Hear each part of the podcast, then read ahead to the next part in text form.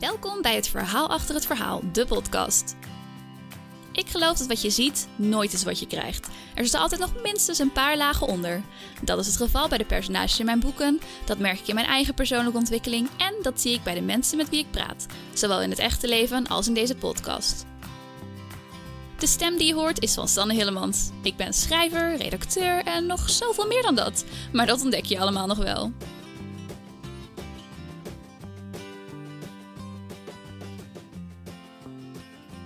Dit is Suzanne Musquet en ik ben heel dankbaar dat je voor mij de eerste gast wilde zijn in Sanne Zoomt. Suzanne heeft al heel veel schrijfwedstrijden gewonnen en is op dit moment mijn favoriete feelgood schrijver. Oh. en je bent auteur van hoeveel boeken nu? Uitgegeven boeken twee en een kort verhaal. En uh, dat worden er uiteindelijk vier in dezelfde serie. En daarna komt nog meer, maar daar hebben we het straks vast nog wel over. Die vraag zit zeker in mijn lijstje met vragen. ik heb een paar vragen op een rij gezet. Ik wil natuurlijk gewoon een gesprek met je voeren, maar ik heb een paar dingen bedacht die ik in ieder geval wil aanstippen. En eigenlijk wil ik beginnen bij het begin, omdat ik dat ook niet eens helemaal van jou weet. Ik ken je natuurlijk best wel een beetje goed inmiddels. Maar um, ik dacht voordat je überhaupt succesvol auteur was, dat je nu bent, helemaal uitgegeven met de contractpijn of uitgeverij. Hoe begon jij met schrijven? Op een laptop, nee. um, oh, hoe begon ik met schrijven? Ik denk dat ik altijd al wel, als, als kind was ik altijd al wel zo iemand die dan, als we dan op vakantie waren of zo, dan kreeg ik altijd een notitieboek van mijn ouders, omdat ik dan allemaal verhaaltjes op kon schrijven en zo. En op een gegeven moment, toen ik uh, wegging bij mijn laatste baan in loondienst, toen ging ik fulltime ZZP'en. Uh, toen dacht ik, ik ga een boek schrijven. Ik heb daar waarschijnlijk meer tijd voor dan uh, als ik fulltime in dienst zou zijn. Uh, dus daar, en daar ga ik tijd voor maken. Dus ik ga een boek schrijven en dat deed ik. En toen, na 20.000 woorden, was die af. En toen was dat het. Dat was mijn boek. Dus toen dacht ik, oh, ik moet eigenlijk nog wel iets meer doen dan, uh, iets meer doen dan dat. Maar zo ben ik eigenlijk begonnen. Gewoon omdat ik dacht, ik wil een boek schrijven. En omdat ik dacht misschien dat ik dat wel kan. Ja. Helemaal totaal niet met het idee van ik wil uitgegeven worden of ik wil wat dan ook. Ik had gewoon zoiets, ik hou heel erg van schrijven en ik wil daar, uh, daar meer mee bezig zijn. Dus dat, uh, dat heb ik gedaan. Oeh, want je had het boek dan zeg maar geschreven, toen was je best al wel oud. Ik bedoel het niet lullig, maar zeg maar, je zei, gaf ook aan als kind was je ook altijd al mee bezig. Maar deed je ook dingen daarvoor al, dat je korte dingen schreef zo? Of was het eigenlijk een tijd dat je er niet zo mee bezig was? Uh, nee, ik heb het, eigenlijk heb ik best wel lange tijd helemaal niet geschreven. En sterk nog, ik heb een hele lange tijd ook niet eens gelezen. En ik denk dat het daar eigenlijk mee te maken had. Als kind las ik heel veel. Ik was zeg maar dat kind dat met haar moeder naar de bibliotheek ging. En dan boeken op mijn pasje en boeken op het pasje van mijn moeder. En dan een week later moesten we alweer terug, omdat ik ze alweer uit had, zeg maar. En toen op een gegeven moment, toen ging ik, toen ik ging studeren of zo, toen dacht ik, oh ja, lezen, oh, daar heb ik geen tijd meer voor. En dus ik ben pas nadat ik mijn scriptie heb geschreven, ben ik pas weer gaan lezen. En toen is denk ik ook dat schrijven weer een beetje aangewakkerd. Ik heb dat zelf ook wel gehad toen ik inderdaad ging studeren. Heb ik ook, want dan moet je al die studieboeken moet je lezen. Dus je, je hebt ja. heel veel verplicht leesmateriaal. En dat, dan denk je inderdaad niet zo heel snel van... oh, dan ga ik daarnaast ook nog even andere boeken lezen. Want als ik dan ga lezen, kan ik beter iets nuttigs lezen. Ja, precies. En dus dat, exact dat had ik ook. En toen op een gegeven moment dacht ik... maar ik vond, ik vond lezen toch eigenlijk heel leuk. Huh? Hoezo? Ergens in mijn brein zit nog het idee dat ik lezen heel leuk vond. Wat dus grappig was, is dat ik... Uh, toen ik met mijn scriptie bezig was, toen heb ik een Feelgood, de nieuwe Feelgood toen tijd, van Lisette Jonkman gekocht. En toen had ik hem ingeleverd. En toen heb ik in één weekend tijd dat hele boek gewoon van voor tot achter gelezen. En toen dacht ik, oh ja, oh, dit vond ik inderdaad leuk. Ja, oké. Okay. En vanaf dat moment ging ik weer meer, uh, meer lezen. Ja, precies. En toen dacht je dus, oké, okay, ik ga een boek schrijven. En wat ik nu weet, zeg maar, van je schrijfcarrière, is dat je meer hebt gedaan aan schrijfwedstrijden. En toen heb je ook een paar keer gewonnen. En daar is uiteindelijk ook een contract uit voortgekomen. Kun je eens vertellen, hoe ging het van, ik heb mijn eerste boek van 20.000 woorden geschreven, naar ik ga meedoen aan schrijfwedstrijden en het vervolg? Tell me your life story. ja, oké, okay, mijn levensverhaal. Um, nou, het is, dat kwam eigenlijk toen dus die eerste versie af was. Toen dacht ik, volgens mij is dit niet helemaal, dit is nog niet af, af zeg maar. Dus daar ben ik toen echt heel lang aan, uh, aan gaan schaven en doen. En toen dacht ik op een gegeven moment, nou, nu is hij af. Dit wil iedereen uitgeven. Een beetje overmoedig, zeg maar. dus toen heb ik hem opgestuurd ook naar een aantal uitgeverijen. Wacht, want kennen we dit verhaal van 20.000 woorden? Ja, dat is, uiteindelijk is dat Scones en Spotlights geworden. Aha, nu komt de aap uit de mouw. Dus die ging je opsturen? Ja, dus die heb ik opgestuurd toen het wel gewoon echt een, een, een compleet verhaal was. Uh, en toen kreeg ik wel gewoon overal terug, leuk, maar bedankt. en, uh, um, en toen heb ik dat eigenlijk gewoon een soort van jaartje of zo laten liggen. En toen deed ik mee aan de schrijfwedstrijd van Loft voor Valentijnsdag. En die heb ik toen gewonnen. En het is niet dat daar meteen zo van hier heb je een contract uitkwam. Um, maar een half jaar later werd ik toen gemaild van hey, heb je eigenlijk meer geschreven dan dit? Of zie je het zitten om meer te schrijven dan dit? Want dat was een verhaal van 1500 woorden volgens mij of zo. Dus dat was ja, gewoon echt, echt een kort verhaal. En toen mailde ik terug, oh jawel, ja, ik heb een manuscript, maar eh, ik denk niet echt dat die echt super goed is. Want volgens mij een beetje indekken, zeg maar. Aha, aha. En die heb ik toen opgestuurd en daar is toen uiteindelijk het idee uit voortgevloeid. Oké, als we dit nou kunnen gebruiken, uh, nog een beetje aanpassingen en zo. En dat we daar dan in plaats van één, want hij ging eerst alleen maar over over Cleo en haar drie vriendinnen. En toen was het als we dan al die vier vriendinnen in een serie van vier kunnen doen. En toen is het balletje gaan rollen. Ja, precies. Ja. Want toen heb je nog best wel veel ook aangepast, toch? Om het uiteindelijk vier boeken te gaan maken. Ja, ja zeker. Ja, dat was eigenlijk gewoon, het was eigenlijk gewoon een standalone. En de verhaallijn was ook echt wel anders. En ik moest er ook andere verhaallijnen doorheen weven, zodat het uiteindelijk vier delen konden worden. Dus ik heb echt wel, nou zeker meer dan de helft is uiteindelijk inderdaad echt wel, uh, wel aangepast. Alleen de personages zijn hetzelfde gebleven. En ik heb er een paar uitgehaald, een paar bijgevoegd, dat soort, uh, dat soort dingen. Maar de, de strekking is inderdaad wel het, uh, hetzelfde gebleven, ja. Ja, nice. En oké, ik ben dus heel benieuwd, waarom Feel Good? Waarom is dat het genre waarvan jij denkt, daar ga ik duizenden boeken in schrijven, maar daar komen we straks nog op. Duizenden boeken, ja. sowieso omdat ik het zelf het allerliefste lees. Ik vind het heerlijk om in een boek te kruipen. Wat, ja, weet je, dat klinkt heel uh, bijna een beetje lullig, maar omdat ik het zelf schrijf, vind ik dat ik dat moet kunnen zeggen. Uh, Feelgood is niet zo moeilijk, zeg maar. Mm -hmm. En het, het, zijn geen moeilijke verhaallijnen. Je weet dat het wel weer goed komt op het eind. Ik bedoel, dat is meestal wel de bedoeling.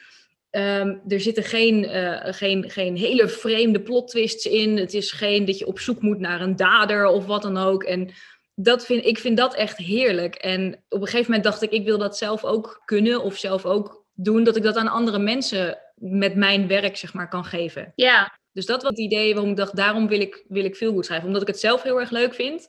En omdat ik dacht, ja, ik, ik wil daar aan bijdragen of zo. Dat is misschien een vreemde, vreemde bewoording, maar daar komt het wel vandaan. Ja, maar ook gewoon misschien dat je dat juist voor andere mensen wil creëren. Gewoon die, die fijne, ja, dat, ja. ja dat, dat feel-good gevoel dat jij krijgt als je feel-good leest. Dat je dat ook voor andere mensen wilt doen. En je ze juist mee wil nemen in een stukje blijheid op hun dag om dat zeg maar te kunnen lezen en, uh, en ja. zo'n verhaal te kunnen ervaren eigenlijk. Ja, ja, ja, ik denk dat dat, ja, precies dat. Nice. Precies dat. En in hoeverre vind je dat feelgood verschilt van chicklit en wat is het verschil? Ja, dat, is, dat zijn natuurlijk twee hele overlappende begrippen. Wat ik met chicklit wel het idee heb, is dat het echt heel erg boy meets girl, romance. Meestal is hoofdpersonage een vrouw. Meestal wordt ze verliefd op een, uh, op een net iets te knappe, knappe man. Uh, zelf is ze vaak een beetje naïef en een beetje onzeker. En wat ik met Feelgood zo leuk vind, is dat je dat soort dingen... Voor mijn gevoel kun je dat een heel klein beetje loslaten. En dat het niet per se zo hoeft te zijn. En dat bijvoorbeeld een, een, een, een boek van Marijke Vos, het, het laatste boek, Ik pleit voor jou.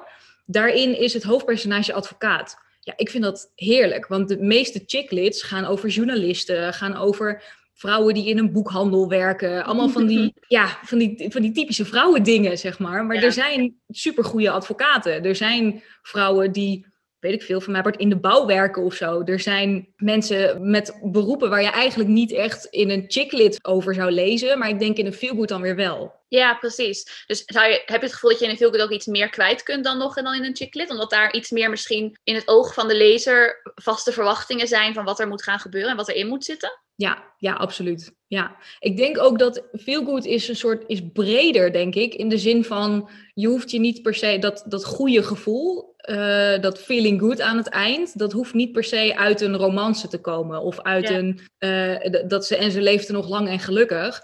Want in het echte leven is het ook niet zo dat iedereen heel lang en heel gelukkig leeft met elkaar. en ik vind het heel fijn dat het, het idee zit er wel in van het, meestal loopt het goed af en heb je wel een, een fijn gevoel als je het boek dichtslaat.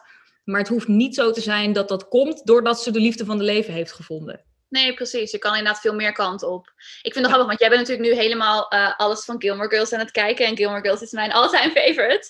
En we hadden het toevallig deze week nog over dat dat echt allemaal zo feel-good is. Dat die hele serie is eigenlijk echt een feel-good serie. En ik denk ook dat al die elementen daar wel in terugkomen. Je hebt, je hebt natuurlijk ook de romance en er zitten ook van dat soort dingen in. Er zit ook drama en trauma en zo in. Maar het wordt allemaal op zo'n manier neergezet dat juist ja, ook door de support van de hele community. Dat is weer heel feel good. En al die verschillende personages die je hebt met allemaal hun eigen trekjes.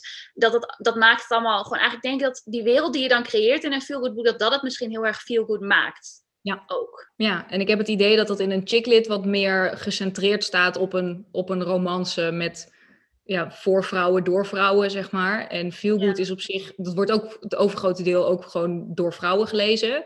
Maar dat hoeft op zich niet. Als je gewoon een leuk boek wilt lezen. Ik bedoel, romantische comedies, dat wordt door iedereen gekeken. Het is niet, oh kijk, ja, romantische comedies, je bent toch zo'n stoere vent. Weet je dat? En dat, ik hoop dat dat uiteindelijk met Feelgood ook zo gaat zijn. Dat je als man ook gewoon zegt, weet je, ik heb gewoon zin in een luchtig boek. Ik pak er even zo'n boek bij. En dat het niet zo hoeft te zijn dat je heel zwijmelachtig over groene ogen leest waar je in kunt verdwalen. En dat soort, dat soort dingen. zeg maar. Oogkleur is wel een ding, inderdaad. Ja. ja.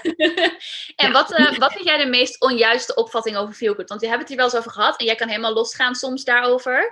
um, maar wat, wat vind je echt de meest onjuiste opvatting over feelgood? dat het heel makkelijk is. Dat het zo van, oh ja, maar een feelgood is heel... Omdat er dus geen... Uh, je hoeft er geen ingewikkelde research voor te doen. Er gebeurt geen, uh, geen hele spannende dingen gebeuren er in principe niet in. Dus dan kan eigenlijk iedereen wel een feelgood uit zijn mouw schudden. En ik denk dat dat het, de grootste misvatting is over feelgood. Omdat het wel een bepaalde manier van schrijven is die mhm. eh, niet zozeer als jij thrillers schrijft, dat betekent nog niet dat je een goede feelgood kunt schrijven. Ook al is het voor thrillers zo dat je veel meer moet uitzoeken en moet eh, uitvinden en, en bedenken en veel ingewikkelde verhaallijnen. Maar dat betekent niet dat dat in een feelgood zo van, oh ja, oh, maar die schud ik zo uit mijn mouw. Dat, uh, dus ik denk dat dat de grootste misvatting is, ja. Ja, dat denk ik ook. Ik had ergens haast gehoopt dat je iets anders zou zeggen, zodat ik deze er nog bij in kon gooien. Want ik dacht, het is ook een belangrijk om te noemen. Want ik heb, heb, dat zelf ook wel heel erg ervaren. Ik heb ook wel eens een kort verhaal, veel goed geschreven of zo. En ook wel eens nagedacht over ideeën voor een langer veel goed verhaal. Omdat ik natuurlijk van mezelf eigenlijk best grappig en bubbly kan zijn, maar ik schrijf meer over de donkere psychologie van mensen.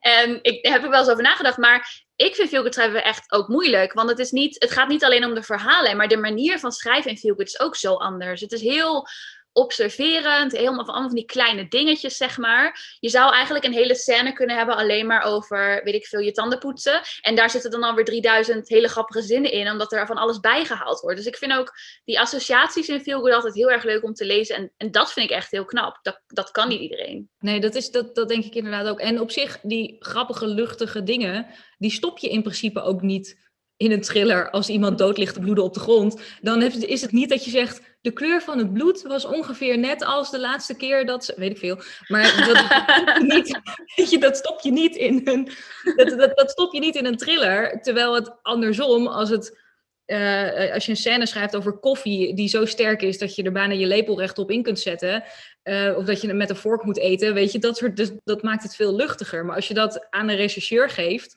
die dan in één keer een opmerking maakt over die koffie, dat je dan denkt, huh, maar je bent bezig een moord op te lossen. Hoezo? Get your shit together, Sherlock, ja. ja hoezo maak je hier druk over? En dat, dat is inderdaad wel heel, heel, heel interessant eraan. Het lijkt me best wel leuk eigenlijk om gewoon, gewoon als soort van challenge om uh, genres te gaan combineren. Misschien kunnen we een keer een verhalenbundel doen of zo, waarin we allerlei genres gaan combineren. Dus dan schrijf jij bijvoorbeeld een chiller feel good of zo. En dan schrijf ik iets anders. Maar in ieder geval dat je zeg maar genres gaat combineren om dan juist dit soort dingen uit te gaan proberen. Want ik denk dat het nog best wel kan werken ook. Ik denk dat het echt wel heel erg leuk is. Dat je een combinatie van horror en feel good zeg maar met elkaar combineert. En ik geloof ook dat, dat, dat Lisette Jonkman was begonnen met een horror feel good verhaal. Of een horror humor verhaal. En dan is het dus wel weer heel erg leuk als je het dus hebt over de koffie en terwijl er iemand dood ligt gaan op de, op de grond. Denk ik. Weet ik niet zeker. Ja, ik denk dat het enige waar je dan inderdaad voorzichtig mee moet zijn, is dat het realistisch blijft. Maar ik denk dat, het echt wel, dat er echt wel een manier in te vinden is. En ik bedoel, ik weet toevallig een beetje waar jouw komende boeken over gaan. En dat is ook niet allemaal, allemaal hele, hele grappige, blije weet je, beroepen en dingen. Dus daar zit ook wel serieuze zaken in. Ja, nou sterker nog, en dat was juist, ehm, heb ik dat al gedeeld? Ja, ik heb het ook al gedeeld op mijn socials, dus ik kan, we kunnen het daar vrij over hebben. Ehm, de volgende serie die ik ga schrijven, dat wordt een Kobo Original en dat gaat over iemand, zij is uitvaartbegeleider ik zeg nog steeds uitvaartondernemer. Uitvaartondernemer mag dus niet. Dat, is, ah. eh, dat, mag je dus niet zeggen. Als, Zie je, dus ook voor Feelgood moet je gewoon research doen. Gewoon research doen, ja. Dus, maar zij is dus uitvaartbegeleider. En dat was dus de eerste reactie die ik inderdaad van mensen kreeg was... Huh, maar hoezo? Waarom schrijf je over... Dat is toch eigenlijk niet zo grappig? en toen dacht ik, ja, nee, maar... Can be, ja. ja, ik can be. Ik bedoel, de dood is echt super grappig. Dus dood serieus, maar uh, nee. nee, maar juist daarom denk ik dat er die niet standaard dingen, dat het juist heel belangrijk is om het daar ook over te hebben, om het daar ook over te schrijven. En ik geloof niet dat er niet iets is wat je niet, wat je niet grappig kunt maken. En dat klinkt bijna alsof ik het, uh, alsof ik het een beetje wil, wil, belachelijk wil maken, maar dat, dat is het niet. Nee. Het is meer dat ik denk, over alles moet je luchtig kunnen praten en luchtig kunnen schrijven. Dus ik hoop dat dat ook over de dood ook kan. Ja, maar dat, ik denk ook zeker dat dat mogelijk is. En ik bedoel, ook als je kijkt naar, weet ik veel, cabaretiers of zo, die maken ook over alles grapjes. Je kan gewoon overal de grap wel in vinden. En ik denk dat het ook wel misschien juist een goede les is voor mensen dat we daar naar op zoek moeten. En dat niet alles serieus hoeft te zijn altijd. Ja, heel veel drama komt er ook in, maar dat... Uh... maar dat is even nog, even nog een teaser. En, uh, want ik weet ook dat jij het zeg maar heel belangrijk vindt dat dingen realistisch zijn, ook in boeken. En ook vooral in jouw boeken. Maar ik weet nog de eerste keer toen we elkaar hadden ontmoet, toen gaf je een heel goed voorbeeld, vond ik. dat altijd in heel veel van die romantische boeken, en ik maak me hier ook schuldig aan, maar vind ik helemaal niet erg. Dat veel dingen dan allemaal heel makkelijk gaan. En ook qua hè, de eerste keer zoenen en seks en zo. Dat het allemaal van een leien dakje gaat en dat het in het echt helemaal niet zo is. Kun je daarover vertellen wat je er toen over zei? Want dat vond ik heel sprekend. De elleboog bedoel jij? de elleboog. Ja, nou, dat is dat, hoe zeg ik dat? Wat ik belangrijk vind, is inderdaad, het moet realistisch zijn. En dat betekent niet dat het allemaal groot, een groot drama moet zijn en zo. Maar wat je in heel veel uh, feel-good romans leest, of überhaupt vaak wel in boeken leest, is als ze verliefd worden op elkaar. Dan gaan ze voor het eerst met elkaar naar bed. Nou, dan is het de beste seks die ze ooit hebben gehad. En dan was het fantastisch. En het duurde ook de hele nacht. En, en daarna nog een keer. En s ochtends onder de douche nog een keer. En, en of ik heb hele vreemde relaties gehad of zo. Maar ik, ik geloof daar niet zo in. Ik wil van mensen. Ik wil lezen over mensen die inderdaad die een elleboog in het gezicht krijgen op het moment dat ze de trui uitdoen van, uh, van degene met wie ze in bed gaan. En dat soort, dat soort dingen. Want voor mij is dat herkenbaar. Niet dat ik iemand ooit heb geëlleboogd. Maar ja, dat zeg ik nu. maar dat maakt het wel dat maakt het veel realistischer en ook leuker. Dan dat je dus inderdaad een soort van verwachting schept bij de lezer. Van nou, als jij de volgende keer iemand een date hebt. Nou, dan verwacht ik toch echt wel zes uur lang stomende slaapkamer. Dus ja, dat, dat vind ik leuker. En omdat ik het leuker vind om erover te lezen, vind ik het ook leuker om erover te schrijven. Omdat het dat denk ik, wat realistischer maakt. Ja, precies. Ik denk dat het inderdaad een, beetje tweeledig is. Want aan de ene kant is het heel fijn om dat soort herkenning te hebben. En dat je inderdaad gewoon denkt, oh, zo zou het echt kunnen gebeuren. Dat, dat vind ik zelf ook altijd heel leuk aan Feelgood. Want daar zit dat vaak wel in. Hoewel er soms ook heel veel onrealistische dingen in zitten. Maar, zeg maar wat, de feelgood die ik lees, want ik lees vrij weinig feelgood. Dus als ik dan een feelgood lees, is het meestal een van de goede, zeg maar. Mhm. Ehm, zoals jouw boeken. En daar zit gewoon dat leuke realistische in, waarbij, ja, waarbij je heel veel herkenning hebt. Maar aan de andere kant, en dat vind ik zelf ook, vind ik het ook weer heel leuk om juist die wat nou ja, dingen die je misschien niet zo snel in het dagelijks leven zou gebeuren of zou meemaken, maar die dan wel kunnen in een boek of in een film. En dat, daar hou ik dan ook wel weer van. Dus ik vind het een beetje, beide kanten vind ik inderdaad heel erg leuk. En je kan er denk ik twee kanten mee op ook. Ja. ja, het is ook niet voor niets. Ik weet niet of die twee woorden met elkaar te maken hebben, maar een roman versus romantiseren is natuurlijk ook wel een beetje. Uh, in een boek wil je ook niet lezen dat iemand heeft ooit gezegd: ja, je moet, uh, uh, wat is het? Je moet niet schrijven over hoe iemand wakker wordt en dan, tenzij het huis in de fik staat, zeg maar. Dus dat het, het moet wel leuk zijn om erover te lezen. Ja. En de, de aller, aller, aller dagelijkste dingen. In de meeste gevallen lees je in een boek nooit dat iemand naar het toilet gaat. Iedereen gaat naar het toilet. Maar als het niets toevoegt aan het verhaal, dan heeft het eigenlijk weinig meerwaarde. Ja. Terwijl het juist denk ik wel heel erg leuk is inderdaad om daarin de mix te vinden tussen het moet leuk zijn, je moet een beetje weg kunnen dromen, maar het moet ook zo zijn dat het bijna nog is van nou, wie weet loop ik wel binnenkort, nou ik dan niet, ik ben verloofd, maar de deur uit en ik knal tegen de liefde van mijn leven op. En eh, dus ja, dat, tenzij mijn verloofde de deur uitloopt, dan is het, dan is het alsnog de liefde van mijn leven. Maar dat soort, dat, dat dat heel erg bijna within reach is, dat vind ik heel erg leuk. Ja, Ja. precies. Ja. En wat je zegt is denk ik ook een goed punt hoor. Dat het inderdaad iets moet bijdragen aan het verhaal. Maar wat zo leuk is bij eh Feel Good, vind ik, is dat heel veel dingen die dragen indirect iets bij. Doordat ze eigenlijk een soort van de gedachte van zo'n personage erop loslaten. Weet je, stel dat een personage naar, naar de wc gaat en helemaal klungelt met het kraantje en alles is opeens nat. Weet je wel, dan is het opeens weer grappig en laat je Ja. zien dat het een klungelig personage is. Maar inderdaad, in een thriller heb je daar niet zo heel veel baat bij. Tenzij er ergens een steen los ligt en er steekt een hand uit, want er ligt een lijk achter de muur.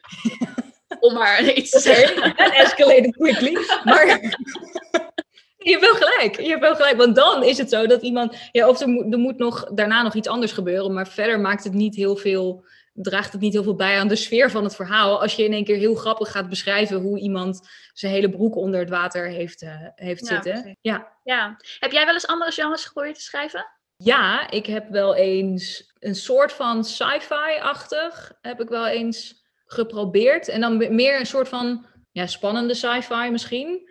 Nooit afgemaakt, ook dat niet. ik weet ook niet of ik dat, eh, of ik dat kan. Want ik Daar merk helemaal geen daar- tijd voor. Laten we daarmee beginnen. Ook dat, ja, ook dat. Maar ik, maar ik merk ook dat ik daarin ook het luchtige en het humoristische wil gaan opzoeken. En wat ik heel erg eng vind aan sci-fi en fantasy, is dat alles kan.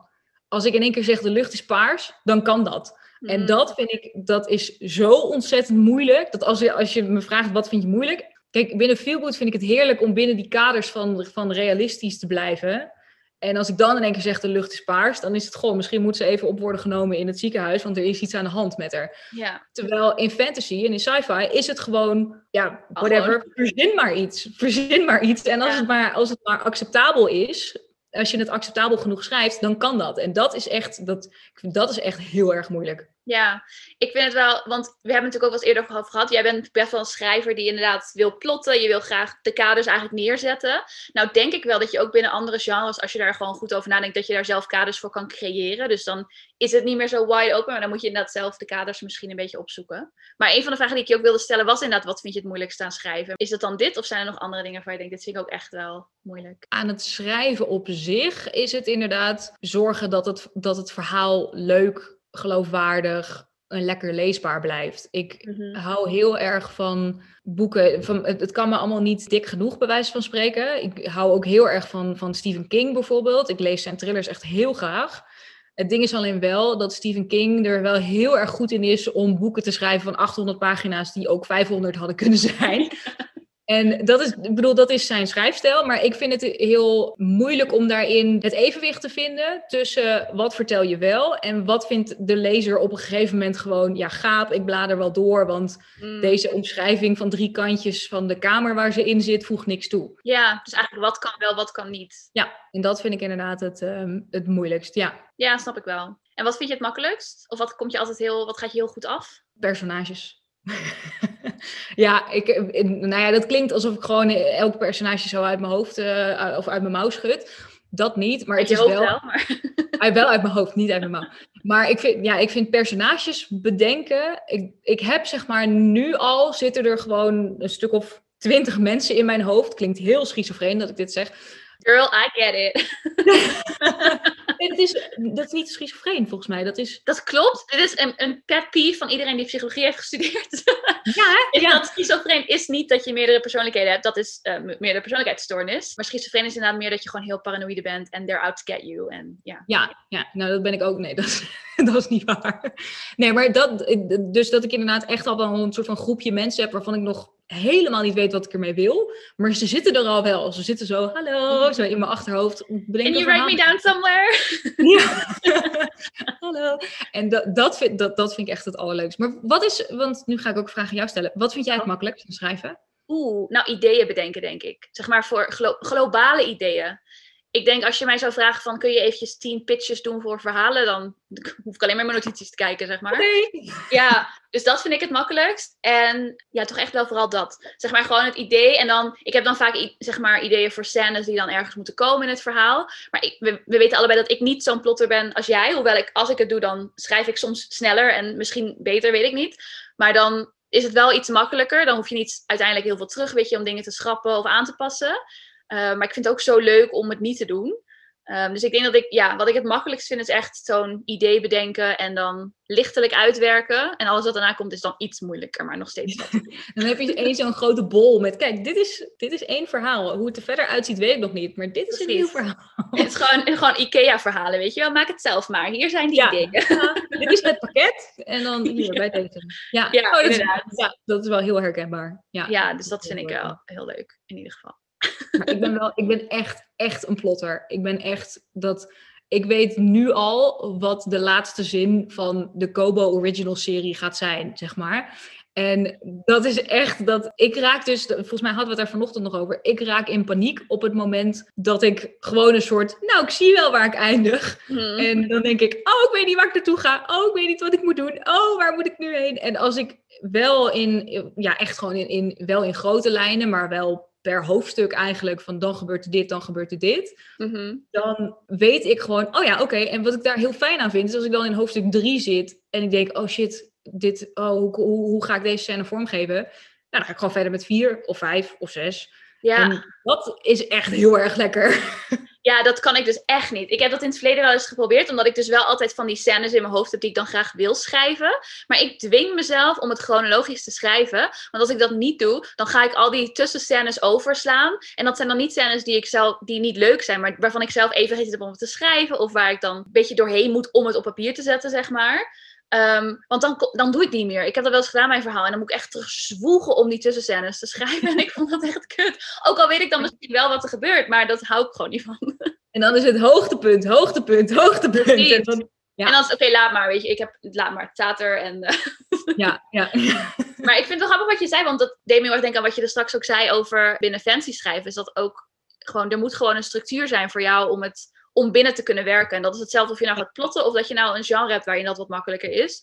Dat is natuurlijk, dat is gewoon de houvast die, je dan, eh, die jou helpt om meters te maken, zeg maar. Ja, ik zou denk ik als ik fantasy zou, en ik heb zeker geen ambitie om fantasy te schrijven, maar stel dat ik dat zou doen, dan zou ik inderdaad al mijn hele wereld al gebouwd hebben en een soort van naast mijn laptop hebben hangen, zo van dit is, zo ziet het eruit, dit is de kleur van de lucht, dit is zeg maar de, weet ik veel, de, de structuur van de grond, zeg maar dat, Ja. soort, dat soort dingen. En ik denk dat, want dan heb je inderdaad die kaders waarbinnen je kunt werken en Ja. binnen Feelgood is dat gewoon deze wereld, is het Ja. gewoon de aarde, zeg maar. Ja. En ik denk dat dat, dat zou dan echt wel heel erg helpen. Ja. ja, precies, dat is ook zo. En, ehm, oké, ik heb geen bruggetje, maar wat zijn jouw favoriete boeken? Eh, ik zit nu een bruggetje te bedenken. Nee. nee, ja, never mind, we passed it. Hey, eh, mijn favoriete boeken. Ehm, afgelopen jaar heb ik echt mijn aller, aller, aller favorietste boek ooit Oh, ik gevonden. weet welke je gaat zeggen. Ja? Ik geef je de zon. Ja, ja, dat is echt, dat is mijn lievelings. Dat is, en, en ook echt mijn lievelings geworden. In de zin van, ik lees altijd op mijn e-reader. En ik heb een Kobo Plus abonnement. En ik ga altijd echt door boeken heen. Gewoon, ik lees ook best wel veel. En deze had ik gewoon, volgens mij had ik hem gekocht. En ik had hem gelezen. En toen dacht ik, ik wil dit als fysiek boek. Mhm. Ik wil hem gewoon en daarna nog een keer. Ik had hem bijna nog een keer gewoon echt als paperback direct daarna nog een keer gelezen. Ik kon mezelf wel op tegenhouden om dat te doen. Maar toen dacht ik van, nou, weet je wat, ik wil hem wel gewoon voor als ik later nog een keer, als ik hem nog een keer wil lezen, dan wil ik hem echt in paperback. Dus ik heb hem ook Ja. in paperback gekocht. Dat, dat is wel echt, dat is echt mijn lievelingsboek. En ik heb drie jaar geleden pas voor het eerst ehm, de Harry Potter boeken gelezen.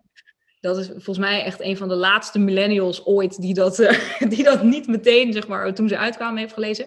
En die vind ik ook, ja, vind ik wel echt, dat, dat, dat, vind, dat heeft zo'n standaard gezet voor alle andere boeken daarna, zo'n beetje. Ja. Ja. behalve dan dat J.K. Rowling niet een hele... ja, daar mag je nu niet- niks meer over zeggen natuurlijk, maar hè. Maar daar gaan we niet... Maar inderdaad, de boeken zelf, ja, dat is echt, ja, absoluut. Nu heb ik wel een soort van bruggetje vanuit de J.K. Rowling. Uh, oh.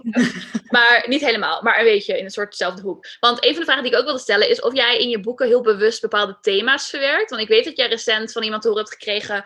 Oh, wat goed dat je zo even de drags, zeg maar, uh, in het zonnetje zet. Of zeg maar norma normaliseert in, je, in het tweede boek dat je hebt uitgegeven. En natuurlijk in het eerste boek heb je natuurlijk even de zware levens van mensen die meedoen aan talentenjachten belicht. Um, heb je zeg maar altijd een bepaald thema wat je erin wilt verwerken? Of een bepaalde boodschap die je in je boeken wil verwerken? Ik denk niet altijd. In de zin van, het is niet dat dat op voorhand al de bedoeling is van, nou, nu ga ik dit doen. Wat ik wel heel erg fijn eraan vind, is dat het, als je er zo'n thema in stopt en je normaliseert in dat geval gewoon. Ik bedoel, in het echte leven is het ook niet zo dat iedereen, al, dat elke vrouw verliefd wordt op een man. Vrouwen worden ook verliefd op vrouw. Uh, mannen worden ook verliefd op mannen. Dus ik hou er heel erg van om gewoon een soort van afspiegeling van de samenleving of zo te geven, zonder dat dat dan heel geforceerd overkomt. En het is niet dat ik dat per se in elk boek wil stoppen. En ik hoef ook niet elk boek, ik, weet je, ik ben geen, uh, ben geen moraalridder of zo. Ik hoef niet iedereen iets bij te brengen. Maar het feit dat dat dan iets is wat gewoon als normaal mee wordt genomen, ja, dat vind ik wel heel erg leuk, belangrijk. Ja, mooi. Ik merk dat zeg maar bij mezelf ik wil altijd wel graag een boodschap erin stoppen, maar dat komt toch vaak inderdaad een beetje vanzelf. Dat je denkt, oh, nu is dit relevant en die boodschap heb ik nog ergens in mijn hoofd dwalen, dus nu kan hij erin. Ik had het wel, toen ik meedeed aan een schrijfwedstrijd, had ik wel zoiets van, oké, ik wil nu eigenlijk wel bewust een verhaal uh, schrijven met, met een boodschap. Um, maar dat, dat doe ik inderdaad dan ook alleen als ik ga plotten of zo. Want anders ga ik er gewoon in en dan weet ik toch niet wat eruit komt. Dus... En dan kom je er vanzelf tegenaan dat je denkt: oh, oké, dit is nu uh, dit is een kwestie waar mijn personage tegenaan loopt. Goh, dit is best wel relevant. Ja, en, en het hangt denk ik ook een beetje van de personages af. Want ik weet nog bijvoorbeeld bij Cirque Cesaria, dat zit echt vol met wijze lessen. Maar dat komt vooral omdat daar zo'n man rondliep, die zeg maar zo'n beetje, beetje wijze oudere man. Uh, die dan iedereen hielp met alles en goede inzichten gaf. En de andere personages, sommigen waren ook wel een beetje wijs. Dus als ik dat dan nu teruglees, denk ik zo, oh, er zaten best wel goede lessen ook in. Maar dat ontdekte ik pas achteraf. Oeps, hebben we toch weer wijze lessen in mijn boek gestopt. ja, want eh, heb je dat ook, want ik merk laatst ook steeds meer en meer dat er eigenlijk toch wel veel van mezelf in de boeken zit. En nu ben ik dus naar het audioboek aan het luisteren van jouw tweede boek. En dat is gewoon alsof ik jou hoor praten, gewoon. Dus ik ben heel, je hebt het natuurlijk niet zelf ingesproken, maar ik ben benieuwd, hoeveel van jezelf zit er in de boeken? Aan de ene kant wil ik inderdaad zeggen, nee, helemaal niks, want ja, dat valt echt reuze mee. Mijn personages hebben niks van mij weg. Maar de manier, ik hoor het inderdaad wel meer van mensen, dat de manier waarop ik schrijf is eigenlijk ook zo goed als de manier waarop ik praat. Mhm. Omdat het voor mij het meest natuurlijk voelt. En dat heeft, kijk, de vier hoofdpersonages uit deze serie die jij nu aan het luisteren bent, dat zijn ook gewoon mensen van, nou ja, goed, begin 20. Ik ben dan 27. Maar het is niet zo dat het iemand is van eind 50 die 30 jaar ouder is dan ik, waar ik totaal geen, geen binding mee zou kunnen hebben. Nee. Het is op zich, ik baseer ze niet op mezelf. Het is niet dat ik denk, oh ja, dit ga ik van mezelf in dit personage stoppen of zo. Maar het zit denk ik vooral dan in mijn schrijfstijl. Ja, dat denk ik ook. Want, en, maar ook gewoon in, denk ik, de manier waarop je dingen vertelt en de associaties die je maakt, ook in de boeken. Want bijvoorbeeld, in een boek zal ook niemand ooit zo zeggen. Ja, nu moet ik natuurlijk ter plekke voorbeeld denken. Maar gewoon hele simpele dingen simpel zeggen, zeg maar. Die zouden het leuk vertellen. En dat doe jij ook. En ik denk dat veel schrijvers dat wel doen, want ik merk het bij mezelf ook wel. Ik zou ook niet altijd alles maar gewoon zeggen zoals het heel simpel zou kunnen. Gewoon, ik gebruik graag leuke meer woorden daarvoor. Maar dat, dat, dat merk dan ook in jouw uh, boeken. En ik had natuurlijk van de week een challenge bij uitgehaald, waarbij ik zeg maar jouw eigen boeken naar je aan het quoten was. En dat had je eerst niet door, omdat jij zoiets had van, zo praat ik het echt ook, dus ik vind het niet raar dat je dit soort dingen zegt. Ja. ja, maar dat, omdat het dan gewoon zo, dat voelt het meest natuurlijk om op die manier te schrijven. En ook niet altijd, want ik wil dus inderdaad niet dat al mijn personages een afspiegeling van mij zijn, want dat zijn ook verschillende mensen. En het is niet dat het dan in één keer vier dezelfde mensen moeten gaan zijn. Dus er zitten allemaal wel eigen, ze hebben hun eigen eigenaardigheden en, en dat soort dingen. Maar de dingen die ze zeggen zouden inderdaad in sommige, in de meeste gevallen ook echt zo uit mijn mond kunnen komen. Ja. Ik weet het niet of dat, misschien is dat ook wel iets schrijvers eigen hoor. Ja, ik denk het ook wel hoor. Ik denk dat je best wel een hele goede ontwikkelde schrijver moet zijn, wil je niks daarvan in je boeken terug laten zien. Ja. Dat is denk ik moeilijk. Ik denk zeg maar, ik weet wel dat ik altijd dacht, ook bij de eerste boeken die ik uitgaf, van oh, dat heb ik gewoon helemaal bedacht, maar er is niks van mij en niks lijkt op mij. En dan ga je het lezen en denk je, ja, maar dit zijn allemaal, allemaal dingen die ik ook zou kunnen zeggen. dus dat is wel, er zit altijd iets van jezelf in. Maar ik denk dat inderdaad, als je echt al heel veel hebt geschreven en misschien allerlei verschillende soorten personages hebt gehad en ook een beetje goed bent in psychologische kennis en in mensen lezen en daardoor zeg maar dingen kan interpreteren en weer kan gaan toepassen, dan zou het uiteindelijk misschien kunnen. Maar ja, ik denk dat er altijd wel iets van jezelf nog in zit. Denk je dat er schrijfsters als uh, Karen Slaughter bijvoorbeeld, of in dit geval dus inderdaad Stephen King, die schrijven wel echt over hele lugubere dingen, zeg maar. Hoe denk je dat dat, dat, dat bij, bij hen zit? Nou ja, ik denk niet dat je per se schrijft over zeg maar, ervaringen, want dat doe ik ook niet. De, dingen die in mijn boeken zitten, ik maak het allemaal niet mee. Het is niet uit mijn leven gehaald.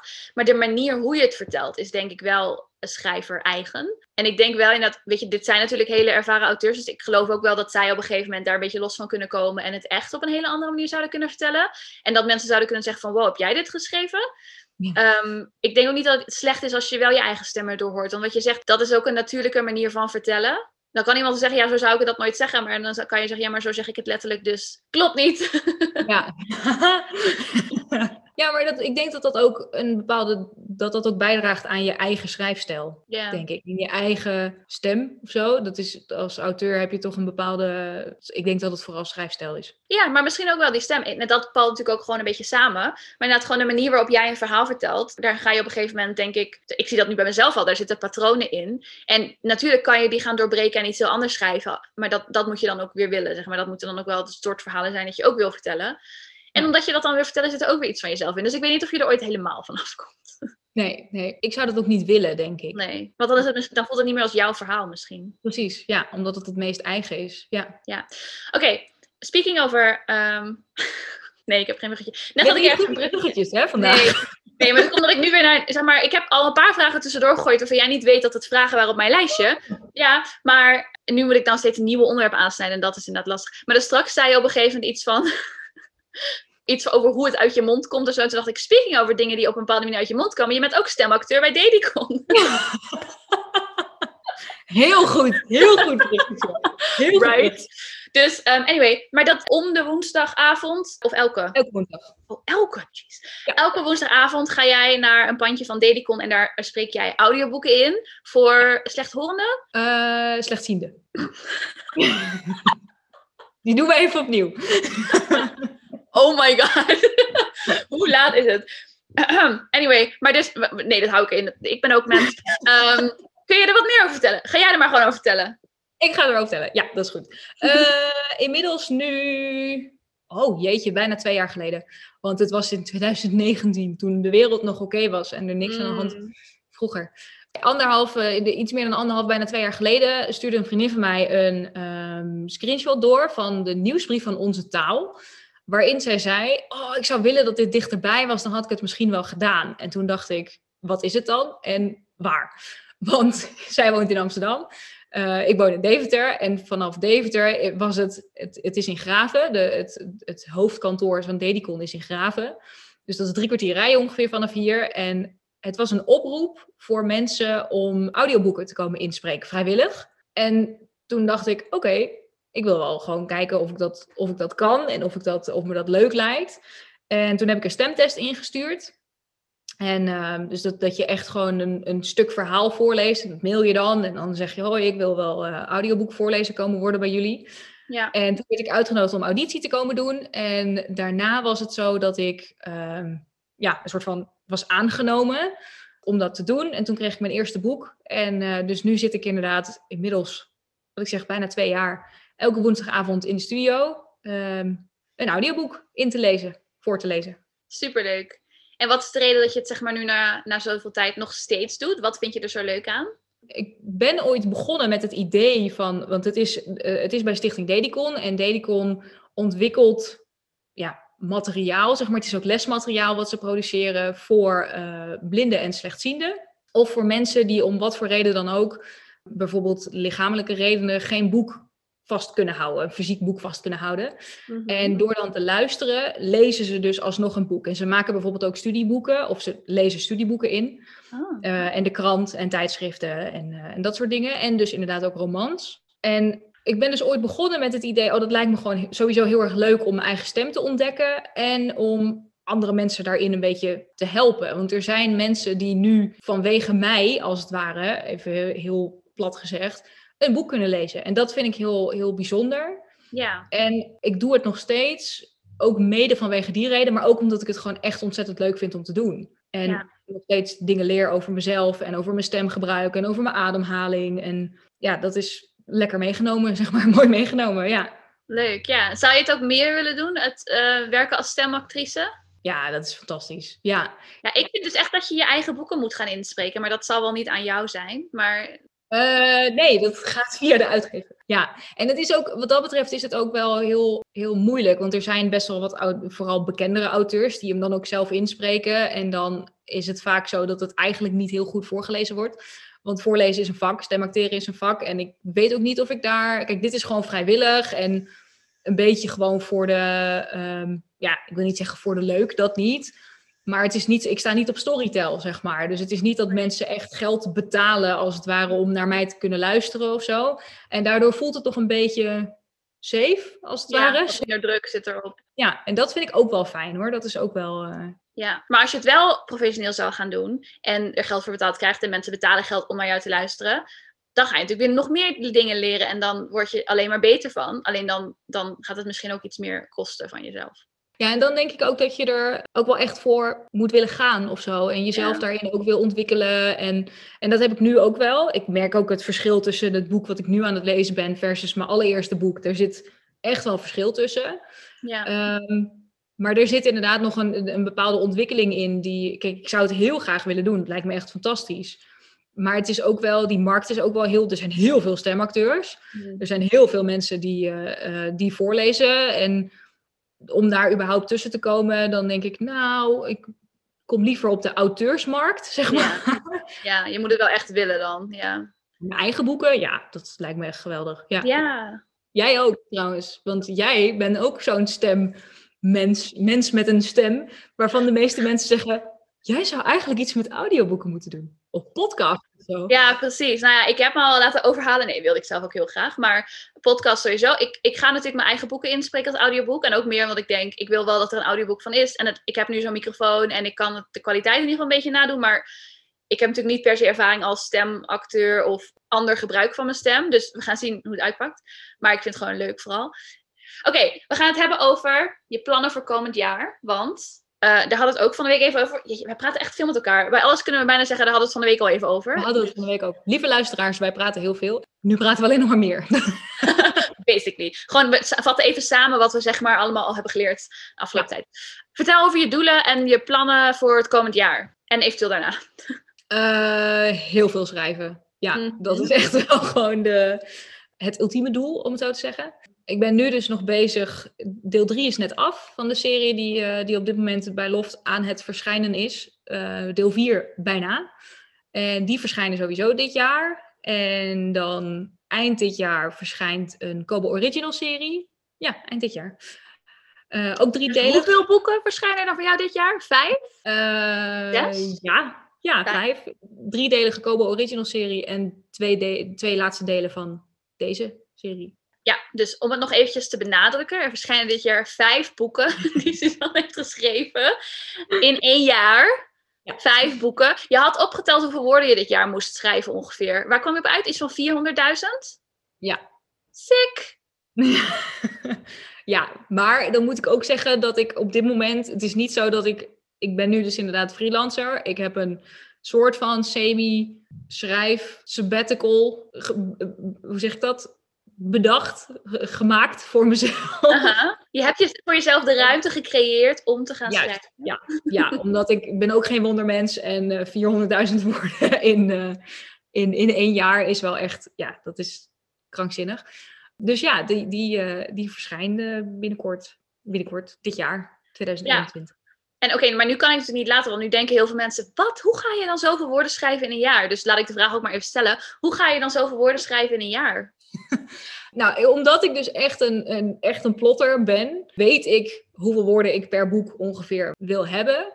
En heb ik mezelf een soort van doel gesteld. Dat heb ik dus eigenlijk gewoon hartstikke hard gejat van Jenny Colgan. Van, die zei de, de bakkerij aan het... Uh... Het strand of zo. Ik, weet, ik moet die boeken nog lezen. Ik heb ze wel gelezen, maar ik weet al die namen dus niet. Maar goed, hele leuke boeken in elk geval. En zij heeft dus een soort van streven om 10.000 woorden per week te schrijven. En toen dacht ik, wat als ik 10.000 woorden per week schrijf? En toen ging ik zo rekenen. En toen dacht ik, nou, dat is op zich, ja, omdat ik dus heel erg plot en omdat ik weet wat, van me, wat ik van mezelf verwacht, om het zo te zeggen, heb ik ook, en dat, dat, dat, hoop ik dat dat ook nooit gaat gebeuren, niet heel erg last van een writersblok. En kan ik ook vaak gewoon lekker doortypen. En is het ook realistisch om te zeggen, ik wil 10.000 woorden per week schrijven? Nou ja, als ik 400.000 woorden moet schrijven en 10.000 woorden per week, en af en toe nog een weekje extra ertussen heb waarin het een beetje minder is, dan kan ik in een, zo ongeveer een heel jaar, tussen de 40 en de 50 weken, zeg maar, lukt me dat prima. Ja, dat klinkt bijna als, maar het is meer een soort zelfkennis, dat ik gewoon weet, dat is wel haalbaar. Ja. En dat is een soort van zelf opgelegde deadline ook wel. Want mensen vragen, uitgevers vragen wel, hey, wanneer kun je je aanleveren? En dan zeg ik, volgende week. En dan, dan moet ik heel erg werken, zeg maar. Ja, dus ik, vind het, ik, ik vind werken met deadlines ook heel fijn, omdat ik daardoor echt, nee, ik ben dus een plotter, maar ik ben ook echt een planner. Want als ik dat niet doe, dan, dan lig ik hele dagen Gilmore Girls te kijken. en nu weet ik dat er ruimte is om hele dagen Gilmore Girls te kijken, maar dat ik ook wel gewoon echt wel aan de bak moet. Ja, precies, ja. Ik vind het toch grappig wat je net zei, want allereerst is het allemaal dat ik echt denk, ik weet niet, voor mij werkt het toch anders. Want juist als ik of een deadline heb, maar ook als ik inderdaad precies weet wat er moet gaan gebeuren, juist dan krijg ik soms writersblok omdat ik dan, dan kijk naar en denk van ja, dit moet er gebeuren, maar hoe dan? Hoe gaan ze daar dan heen? Hoe moeten ze dit dan tegen elkaar zeggen? Ik weet het niet. Terwijl als ik juist gewoon ga zitten en maar ga schrijven, dan heb ik veel minder writersblok. Dus nu dit zo zegt, denk ik van ik heb heel vaak dat ik even niet een tijd aan het schrijven ben, omdat ik dan een bepaalde scène moet gaan schrijven, die ik dus blijkbaar al helemaal weet wat er moet gebeuren, maar niet op papier krijg. Dus dat is zo grappig dat ik juist het tegenovergestelde heb eigenlijk. Nou, ik moet wel zeggen dat ik ook niet altijd. Het is geen knopje, zeg maar, van. Oh ja, oké, vandaag weer 2.500. Dat niet. Uh, maar wat ik wel merk is dat, mocht het zo zijn dat ik dus inderdaad vastzit ergens mee, dan ga ik of ergens anders mee verder. Of ik ga gewoon echt, en dat, dat klinkt dan heel erg uh, bijna spiritueel of zo. Maar dan ga ik gewoon zitten en nadenken. Of wandelen en nadenken. En dan niet zozeer met het idee, de eerste zin moet eruit. Maar gewoon met het idee, oké, wat wil ik schrijven? Ik wil hier en hier over, wil ik een scène bedenken. Oké, hoe dan? En waar zijn ze dan? En hoe hmm. gebeurt dat dan? En wat voor gesprek voeren ze dan? En hoe, voel, hoe voelen ze zich? En dan komt heel langzaamaan, komt dat vaak wel, hopelijk in de meeste gevallen, komt dat wel op gang. Ja, precies. Fijn dat dat zeg maar zo werkt. En dat je ook, maar ook dat je zeg maar een werkwijze hebt gevonden die voor jou werkt. En, en daar nu ook de vruchten van plukt door gewoon komend jaar vijf boeken uit te geven. Uh, ik herhaal het nog even. en oké, maar dat is dus volgend jaar. En misschien weet je nog niet verder dan dat jaar, dat hoef je ook niet per se te zeggen. Maar heb je schrijfdromen? Wat zou je willen dat er daarna allemaal nog uh, gebeurt? Ja, print, print. Ja. Print, print, print. Ja, dat is echt. Um, want dat voor de oplettende luisteraar of voor de luisteraar die mij uh, inmiddels al een beetje kent. Um, nou ja, een Kobo Original serie komt natuurlijk bij Kobo uit, dus is digitaal. En de serie die ik op dit moment bij Loft aan het schrijven ben, is ook digitaal.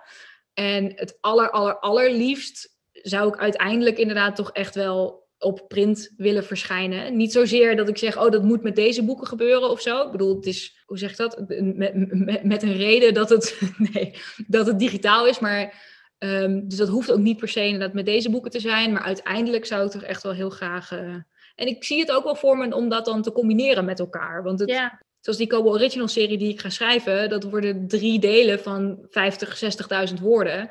Ja. Dus dat is niet echt een boek als dat je denkt, oh nou, dat is, dat is me een, uh, daarvoor ga ik echt naar de boekwinkel. Dat leent zich ook heel goed om juist lekker in een middagje weg te lezen op de bank. En dat hoeft ook niet per se dat dat dan in een printformat zou moeten komen, want print, zeg maar. Ja. Maar uiteindelijk, ja, dat hoop ik toch echt wel. Uh... Ik snap het wel. Ik heb dat ook met boeken inderdaad, dat je sommige heb je zoiets van, dit moet gewoon een boek worden. En andere is gewoon het verhaal dat je wil vertellen, maar maakt niet zo heel veel uit hoe of zo. Er zit echt wel, ja, gevoelsmatig denk ik een verschil in bij sommige boeken. Ja. Ja, snap ik. Oké. ik heb weer geen bruggetje, maar ik heb nog twee vragen. Oké. de ene laatste vraag. Dit is iets waar we het eigenlijk nooit echt over hebben gehad. Dus random. Maar um, toen ik de vraag aan het bedenken was, zat ik te denken... Ik zit natuurlijk in de self-pub wereld. Waar best wel iedereen altijd heel erg aan het bouwen is aan hun schrijversbrand. En ook wel echt doet aan een beetje die marketing voor zichzelf als schrijver. En mhm. ik heb het idee dat jij daar minder mee bezig bent. Nou heb je natuurlijk ook fucking veel deadlines. Dus waar hou je de tijd vandaan? Uh, maar ik ben heel erg benieuwd, is dat uh, bewust? Nou, dat is vooral omdat ik er ook niet zo heel erg goed in ben. in, de, in de zin van, weet je, als er mensen zijn die me volgen op social media, dan weet je dat er in mijn stories komen foto's voorbij van mijn kat, uh-huh. filmpjes voorbij van mijn kat uh-huh. en af en toe een keer eh, van mezelf met een of ander kerstkransfilter om mijn hoofd. Of ik ben daar niet zo heel erg goed in, omdat ik dat soort dingen heel erg intuïtief doe. Dan denk ik, oh, leuke foto. Oké, dit ga ik op Instagram zetten. Daarin, en ik ben dus een hele erge planner, een hele erge plotter.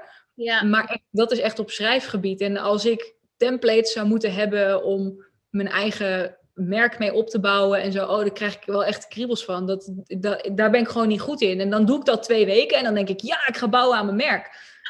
en dan na tweeënhalve week, dan is het, oh, ik had eigenlijk, had ik nu iets moeten posten? Oh, uh, oké, vergeten. En dan zakt dat weer weg. Dus ja. daar, ik ben er gewoon niet zo goed in. Nee, precies. Maar het klinkt ook wel een beetje als iets wat je jezelf dan vertelt, om het heel hard te zeggen. Zeg maar, want het kan natuurlijk op heel veel manieren. En je zegt dan, ik ben daar niet goed in. Maar dat is natuurlijk iets waar je eventueel... En weet je wat, ik ben ook niet iemand die dat allemaal van... Ik plan niks voor uit. Ik ga daar toevallig dit jaar een beetje mee hopen te beginnen. Maar ik ben ook altijd... Ik ben ook een intuïtieve um, poster wat dat betreft. En het, is, het hoeft natuurlijk ook niet alleen social media te zijn. Maar ook dingen inderdaad als... een website. Ik, I love your website trouwens. ja, als ik het even kort mag samenvatten voor je. Suzanne's website is dus gewoon, nee, suzannebescape.nl. Maar daar staat dan, hey, ik, uh, gewoon een pagina met alleen maar een beetje tekst. En er staat, ik zou graag willen zeggen dat ik hard aan het werk ben aan mijn nieuwe website. Maar ik ben eigenlijk aan het werken aan allemaal andere dingen. Uh, ik schrijf allemaal andere dingen. Wil je dat ook iets, ook iets voor jou schrijven en nog langer mijn website kan uitstellen? Laat maar weten. Love it. Maar um, inmiddels ben je natuurlijk ook gewoon auteur en niet meer alleen tekstschrijver. Um, maar dus er zijn heel veel dingen die je natuurlijk kan doen om te bouwen aan je eigen merk. En om dat, om dat een beetje op te gaan bouwen en, en herkenbaarheid te gaan creëren. En ik was inderdaad gewoon benieuwd of dat iets is waarvan je denkt, oké, daar wil ik nog graag meer mee doen. Of denk je zoiets van, nou ja, ik wil gewoon eigenlijk alleen maar schrijven en I don't care about the rest. Hoe sta je daarin? Nou, het is wel, ik, ik denk wel dat zichtbaarheid op social media heel erg belangrijk is. Dat is dat, vandaag de dag, zeg maar, heb ik niet het idee dat je als auteur gewoon kunt zeggen, hier, hier is mijn boek. En dat een uitgever zegt, hier, koop dit boek. En dat je daarna zegt, thanks. En dat dat het ook is, uh, daar, dat, dat, dat, dat geloof ik ook zeker niet meer. Ik denk dat er zeker vanuit een auteur heel erg verwacht wordt ook dat je zichtbaar bent, dat je het contact met je lezers opzoekt. En dat doe ik ook zeker en dat wil ik ook zeker heel veel meer ook blijven doen. Maar in de zin van inderdaad aan mijn merk bouwen, dat ik zeg ik ben daar niet zo goed in en ik wil me daar ook niet heel erg op richten of zo. Ik, ik wil ook helemaal geen story templates of zoveel keer per week moeten posten of nee. weet ik veel. Dat, dat, dat krijg ik inderdaad, daar krijg ik echt de kriebels van, omdat het dan iets is wat, wat, wat moet. En het enige wat ik heel fijn vind wat moet, is deadlines voor het schrijven. En dan gooi ik het daarna wel op. Kijk, toen mijn tweede boek uitkwam, heb ik er een foto van gemaakt van mijn e-reader met mijn boek erop. Van mijn kat die ernaast zat, zeg maar. En die was dan een leesclub gestart met zijn knuffel of zo, weet je, zoiets. Dat maakt het voor mij veel, ik denk dat dat veel eigener voelt dan dat je zegt van, oh ja, we, moeten jou, hier heb je huisstijlkleuren en hier heb je... Ja, maar dat hoeft natuurlijk ook ja? Zeg maar, het, het, klinkt alsof je maakt het nu heel groot en alsof er echt een strategie moet komen. Maar dat hoeft natuurlijk helemaal niet. Dat heb ik ook helemaal niet. Ik bedoel, ja, ik heb nu wel huiskleuren, maar zeg maar, dat, het kan ook echt zonder dat. Maar überhaupt natuurlijk de activiteit en voor mij is dat ook trouwens heel erg gegroeid. Want in het begin had ik ook zoiets van: wat moet ik dan zeggen en wat moet ik dan posten? Ik weet het niet. En bij mij is toevallig deze week een knop omgegaan. ik dacht: zo werkt dit. Maar het is natuurlijk gewoon een kwestie van: op een gegeven moment ben je er wat meer mee bezig. En dan vind je steeds meer haakjes. En dan heb je steeds meer ideeën. En dan gaat het wat meer vanzelf, zonder dat er een hele strategie achter zit. En het hoeft, ook, het hoeft natuurlijk helemaal niet. Je kan, je kan ook echt wel prima zonder. Wat je net zei van: het moet een beetje als auteur. Dat denk ik niet per se. Maar ja, ik vind het zelf natuurlijk ook gewoon heel erg leuk. Daarom doe ik het wel heel erg. En ik was gewoon heel erg benieuwd of je, of je inderdaad wel iets had waarvan je denkt, uiteindelijk wil ik dat meer. Of dat je, dat je eigenlijk helemaal niet zo mee bezig bent. Of het inderdaad gewoon niet nodig vindt. Of wat dan ook. Ja, dat is, nou ja, niet nodig is denk ik inderdaad ik hoop nog steeds dat het niet nodig is. Ik zit zelf veel te, ja, maar ik zit zelf veel te veel op social media. En dan hoop ik dat Oh, ik ja. denk, oh, laat me dat lekker allemaal van mijn dingen afgooien. En tegelijkertijd merk ik het zelf ook. Ik volg ook heel graag mijn favoriete auteurs op Instagram. En als ze dan zeggen, oh, ik ben weer met een nieuw boek bezig. Dan reageer ik ook op mensen hun stories. Oh, vet leuk, ik kan niet wachten om het te kopen. En dat vind ik ook heel leuk vanuit als mijn lezers dat bij mij doen.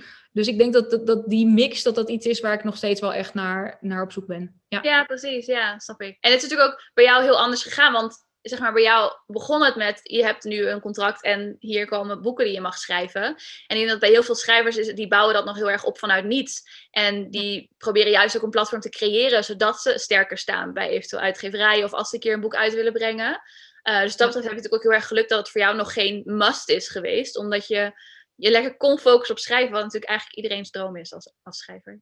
Nou, de mijne ook. Dus. Ja, living the dream. Ja, maar je hebt wel gelijk, want als zelfpubber is het gewoon, ja, dan, dan is reuring creëren en een, een merk neerzetten en mensen moeten je wel zien. Ik heb wat dat betreft met Loft heel erg geluk dat er gewoon een uitgeverij achter mij zit die recensie-exemplaren naar mensen opstuurt en die zegt, hey, dit wordt, uh, die op hun eigen social media zegt, hey, dit wordt weer een nieuw boek van Suzanne Musquet. En als jij, als ik zelfpubber was geweest, dan zou ik dat allemaal zelf moeten doen. En Ja, dat moet je ook als zelfpubber zelf doen, want anders dan verkoop je drie boeken, eentje aan je oma en eentje aan de buurvrouw en eentje aan je moeder. En weet je wel, wat natuurlijk ook gewoon helemaal prima is, maar het idee van ik ga mezelf uitgeven en ik wil toch wel graag lezers krijgen, zeg maar. Dat, dat zorgt er wel voor dat je daar denk ik inderdaad veel meer tijd in moet steken. Ja, dat denk ik ook. En ik denk ook dat het inderdaad elkaar heel erg kan versterken. Want ook als je wel uh, bij een uitgeverij uitgeeft en je hebt zelf ook een beetje dat eigen merk of een eigen platform opgezet, dan, dan versterkt dat elkaar natuurlijk juist weer. Ja. Maar ik denk, inderdaad, ik denk ook weer niet uh, dat het altijd noodzakelijk is. Maar ja, dat hangt een beetje vanaf hoe je het aanpakt. En wat, waarom ik dat ook vooral zeg, is omdat ik denk dat er bijvoorbeeld misschien bij jou ook bij mensen een beetje zo'n sfeer hangt van wie is dat nou eigenlijk? Weet je? En dat, dat werkt ook een soort van nieuwsgierigheid op. Dus ik vind het heel leuk dat ik jou eindelijk een beetje echt mag laten zien aan het publiek op deze manier. It's me. Oh, dat vind ik heel grappig dat je dat zegt. Voor mijn gevoel zit ik namelijk heel erg. Ja, dat dat, dat juist. Nou ja, hoewel eigenlijk ook weer niet. Want inderdaad, de, de dingen die ik op social media zet.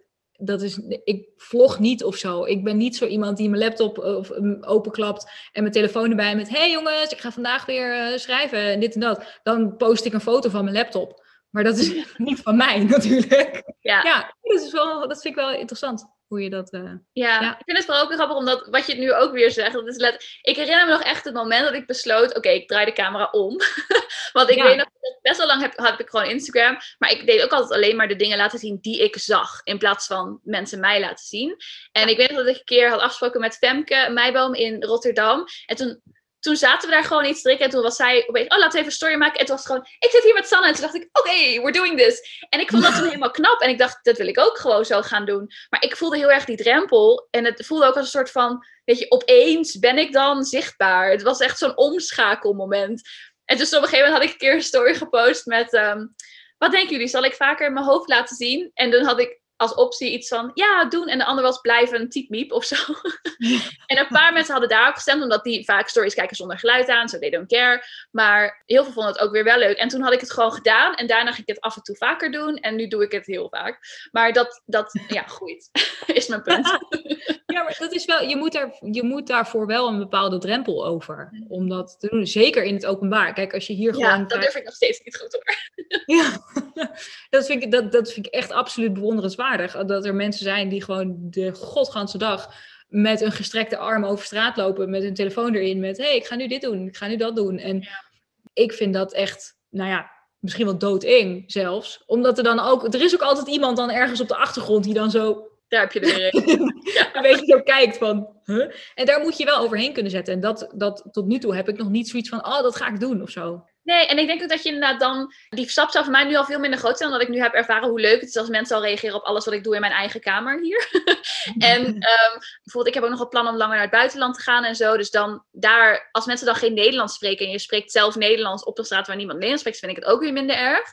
Ja. Maar inderdaad, als ze je kunnen horen en ze zien eerst de mislukte poging... en dan dat je nog een poging doet. En dat is allemaal gewoon net een stapje verder. Maar van niet naar dat doen is ook een enorme drempel. Maar ik zou bijvoorbeeld nu, als ik nu alleen zou ik het minder snel doen. Maar als ik met iemand ben bijvoorbeeld, zou ik het al wel durven buiten waar mensen het kunnen zien. Ja, maar jij bent ook heel bewust, denk ik, op TikTok gegaan? Of was dat gewoon, gewoon zo van, oh, ik heb zin om, het is vrijdagavond, ik heb geen plannen, ik ga op TikTok of zo? Precies dat. Het was net quarantaine central en ik dacht, nou, iedereen zit op TikTok, ik hoor daar steeds van alles over, laat ik eens kijken wat het is.